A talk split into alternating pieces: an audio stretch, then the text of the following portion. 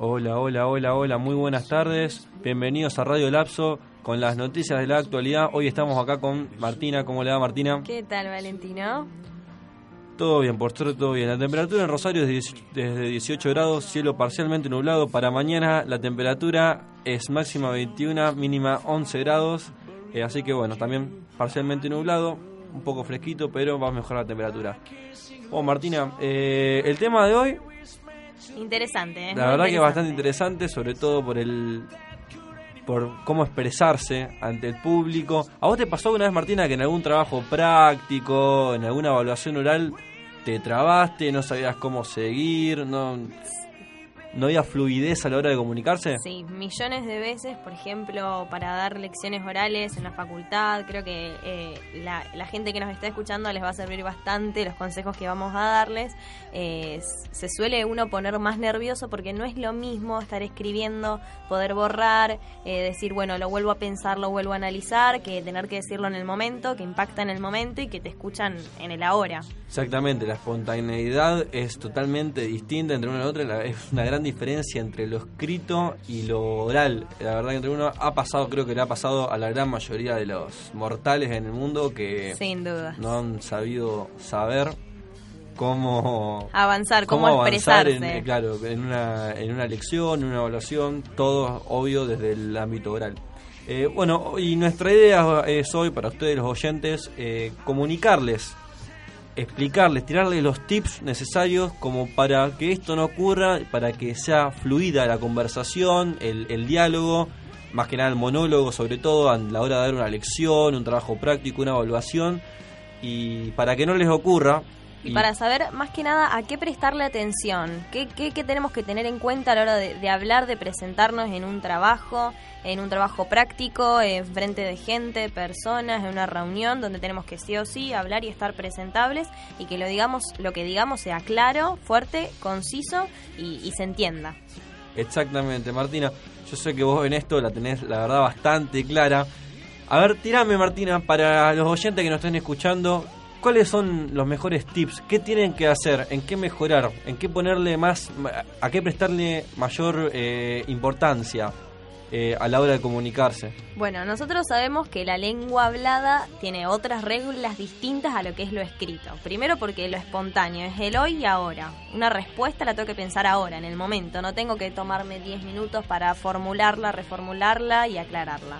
Eso como base, o sea, es el, el, reflejo de decirlo claro.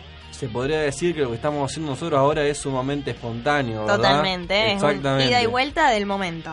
Exactamente, Bien, sabemos que la voz e, es, clave, o sea, si yo tengo que dar una presentación, estoy difónica, no puedo, hay que cuidar las cuerdas vocales, hay que mantenerlas con calor, trabajarlas, no gritar, no esforzarlas. La voz es nuestro, nuestro material, nuestra herramienta de trabajo, si lo que queremos hacer es una expresión oral.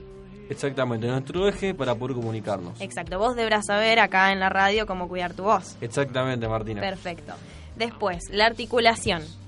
¿Qué es la articulación? Es clave, clave, clave, clave. La articulación es lo más importante para poder dar el mensaje que queremos, para que las palabras se entiendan, tengan la, la importancia que le tenemos que dar. No es lo mismo decir una casa, sino más que decir casa, modular, abrir la boca, pronunciar las letras, las palabras bien como son. Exactamente, para poder tener una mayor articulación, la verdad que es importantísimo, sobre todo para ustedes los oyentes en sus casas, que lo practiquen si tienen problema con esto de la articulación, que practiquen el, el hecho de poder abrir la boca, que se entienda, de poder comunicarse. Hay, hay un ejemplo que es un ejercicio de ponerse enfrente del espejo y hacer las palabras como exageradas, abrir la boca, mover los labios como si fuésemos a decir cualquier cosa, pero sirve. Exactamente, hablar parecemos ridículos, es verdad, pero comunicarse a partir de ahí y, y mejorar la articulación es sumamente importante, sobre todo para, para el oyente que pueda oír bien lo que nosotros queremos decir. Después, muy importante es la claridad. La claridad, tanto en las ideas como en lo que decimos. Si nosotros no tenemos claro lo que queremos decir, vamos a ir de un lado al otro, vamos a, decir una cosa, después vamos a contradecirnos. Tenemos que tener claro las ideas, lo que, lo que queremos decir y la claridad en pronunciar y, en la proyección de, lo que, de la voz. Claridad. Para que el otro entienda, Entienda, tal cual. a la perfección, o por lo menos que, que entienda con fluidez lo que nosotros realmente queremos decir. Exactamente. Y luego la intensidad. No es lo mismo que yo te hable bajito, así, sin importancia, cuando capaz que lo que te estoy diciendo es algo sin importancia. Y lo mismo no es lo mismo decir, bueno, Valentino, terminala. Eh, es otra intensidad. La intensidad eh, y el mensaje tienen que ser equivalentes. Claro, exactamente, que haya un equilibrio. Exacto, que, que haya que sea armonioso, lo que quiero decir con el tono de voz. Exactamente. Bien, ya que nombramos el tono, ¿qué es el tono? El tono es la intensidad que le damos a la sílaba acentuada.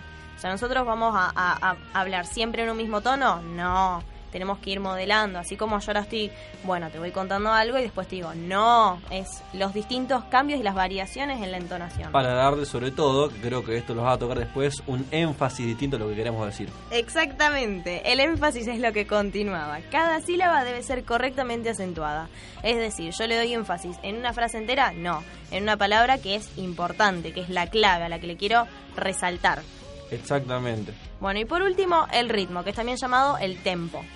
Eh, yo necesito tener fluidez, necesito tener correlatividad en, en la forma en la que hablo, es decir, no puedo hablarte todo así rápido porque no vas a entender nada, no te puedo hablar con pereza, todo lento porque se te va a ir el interés, entonces tengo que mantener un ritmo constante y que sea interesante. Para que llame, para que atrape a los, para que el otro sienta lo que estamos diciendo, llamar la atención del otro. Exactamente. Martina. Es el mensaje que queremos que reciba el otro. Bueno, entonces con esto, para concluir, sobre todo con lo que acá, sobre todo Martina les contó, eh, importantísimo para que ustedes practiquen en su casa, para que no pasar estos momentos de frustración eh, cuando se le presentan este tipo De este tipo de, de- de situaciones. de trabas a la hora de comunicarse, a practicar todo esto, tratar de darle mayor fluidez a lo que decimos y para que el otro entienda y capte con mayor atención lo que nosotros realmente queremos decir. Son, son pequeñas cosas que uno en la diaria no le presta atención, pero si nos ponemos a pensar tres segundos podemos dar un mensaje más claro y mejor. y que nos atrape desde A todos todos. los sentidos. Exactamente, Martina. Bueno, esto fue todo por ahora. Luego, ahora vamos a un corte, lo dejamos con un poco de música, luego continuamos. Buenas tardes.